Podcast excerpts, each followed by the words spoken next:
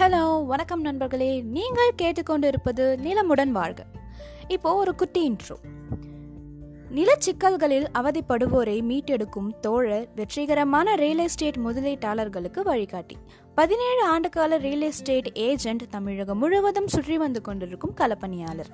நிலத்தின் பயன்கள் அனைத்து பிரிவினருக்கும் போய் சேர வேண்டும் என்கிற பரஞ்சோதி பாண்டியனின் லட்சிய பயணத்தில் உறுதுணையாக இருக்கும் நான் அதிர்ஷ்டலக்ஷ்மி.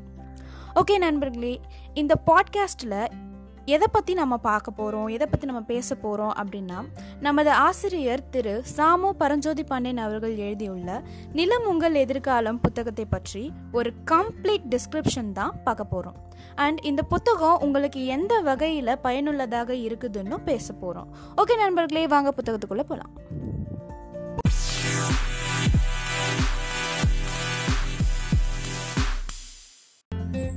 நம்ம நாம இந்த புத்தகத்திலிருந்து என்ன தலைப்பு பார்க்க போறோம் அப்படின்னா நீங்கள் சொத்து வாங்கும்போது விற்பவரிடமிருந்து வாங்குகின்ற தாய் பத்திரங்களுக்கு தனி ஜாபிதா போட வேண்டும். ஏன்?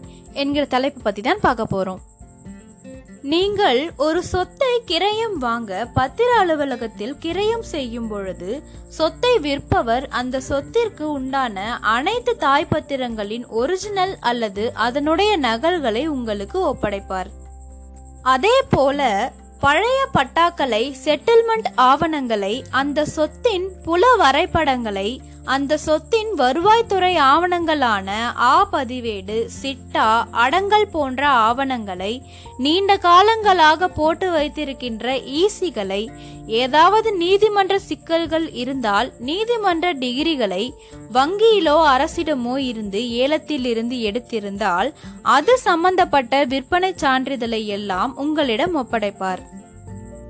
மேலும் நிலத்தின் கிஸ்தி கந்தாய ரசீதுகளை வீட்டு வாடகை மற்றும் கரண்ட் பில் ரசீதுகளை மின்சார கணக்கு அட்டைகளை நிலத்திற்கு அரசு ஏதாவது மானியங்கள் மூலம் கிணறு போன்றவை வெட்டி கொடுத்திருந்தால் அதனுடைய ஆவணங்களை எல்லாம் உங்களிடம் ஒப்படைப்பார். மேற்படி ஆவணங்களில் சிலவற்றை ஒரிஜினல்களாகவும் சிலவற்றை நகல்களாகவும் கூட இருக்கும். சில தாய் பத்திரங்கள் காப்பி ஆஃப் தி டாக்குமெண்ட் ஆக கூட இருக்கும். அடுத்ததாக கிரயத்தின் போது நீங்கள் உருவாக்குகின்ற பத்திரத்தில் ஒரு ஷரத்தில் உங்களிடமிருந்து அசல் மற்றும் நகல் மூல ஆவணங்களை பெற்றுக்கொண்டேன் என்று உறுதி கொடுத்து இருப்பார். அதற்கு மேல் அந்த ஷரத்தில் எந்தெந்த ஆவணங்கள் எல்லாம் மூல ஆவணங்களாக வாங்கினேன் என்ற விவரங்கள் எல்லாம் தெளிவாகவும் முழுமையாகவும் விவரமாகவும் இருக்காது. அசல் மற்றும் நகல் அனைத்து ஆவணங்களையும் பெற்றுக்கொண்டேன் என்ற ஷரத்திலேயே அனைத்து கதைகளையும் முடித்து விடுவார்கள். சொத்து வாங்குகின்ற நீங்களும் அன்று நடக்கின்ற கிரைய பத்திரத்தில் உங்களுக்கு வருகின்ற பத்திரத்தை பற்றியும் பண பரிமாற்றங்களை பற்றியுமே அதிக கவனம் செலுத்துவதனால் தாய் பத்திரங்கள் சம்பந்தப்பட்ட விஷயங்களில் பெரும் அளவில் அக்கறை எடுத்துக் கொள்ள மாட்டீர்கள். கிரயமெல்லாம் முடிந்த பிறகு சில மாதங்களோ சில வருடங்களோ கழித்து நீங்கள் அந்த சொத்தை வைத்து வங்கி கடனுக்கோ அல்லது கட்டிட அனுமதிக்கோ அல்லது வேறு ஏதாவது வேலைகளுக்கோ செல்லும் போதுதான் தாய் பத்திரங்களில் அந்த ஆவணம் இல்லை இந்த ஆவணம் இல்லை என்று உங்களை பதங்குலைய வைத்துக் கொண்டு இருப்பார்கள். அப்பொழுதுதான் மீண்டும் நீங்கள் சொத்தை விற்றவரை தேடி ஓடுவீர்கள். அதுவரை உங்களுக்கு எளிமையாக கிடைத்த நபர் எளிதில் போனில் பிடிக்கக்கூடிய நபராக இருந்தவர் தற்பொழுது நேரிலும் போனிலும் பிடிக்க முடியாமல் உங்களை அலைய வைத்துக் கொண்டு இருப்பார். அப்படி அலைந்து திரிந்து அவரை பிடித்தாலும் அவர் உங்களுக்காக மெனக்கெட்டு தாய் பத்திரங்களை தேடி கொடுப்பதற்கு பல வெட்டி பந்தாக்களை காட்டிக்கொண்டு இருப்பார். மேலும் நான் கிரைய பத்திரம் எழுதி அன்றைக்கே அனைத்து அசல் நகல்களையும் ஒப்படைத்து விட்டேனே என்று உங்கள் மீது ஒரு சின்ன இடியையும் தூக்கி போடுவார். அதன் பிறகு மேற்படி தவறிப்போன தாய் பத்திரங்களுக்காகவோ ஆவணங்களுக்காகவோ நீங்கள் கை காசு கொடுத்து தேட கூலி செலவழித்து நீங்களே உங்களுடைய ஆவணங்களை தேடி கண்டுபிடித்து கொள்ள வேண்டிய நிலை ஏற்படும். இதனால் உங்களுக்கு நேரமும் பணமும் மன உளைச்சலும் கூடுதலாகவே இருக்கும். எனவே கிரைய பத்திரம் போடும் பொழுது அசல் நகல் பத்திரங்களை சொத்து விற்பவரிடமிருந்து சொத்து வாங்குபவர் பெற்றுக்கொண்டதற்காக தனியாக ஒரு உறுதிமொழி பத்திரம் எழுதி கொள்வது மிகவும் நல்லது.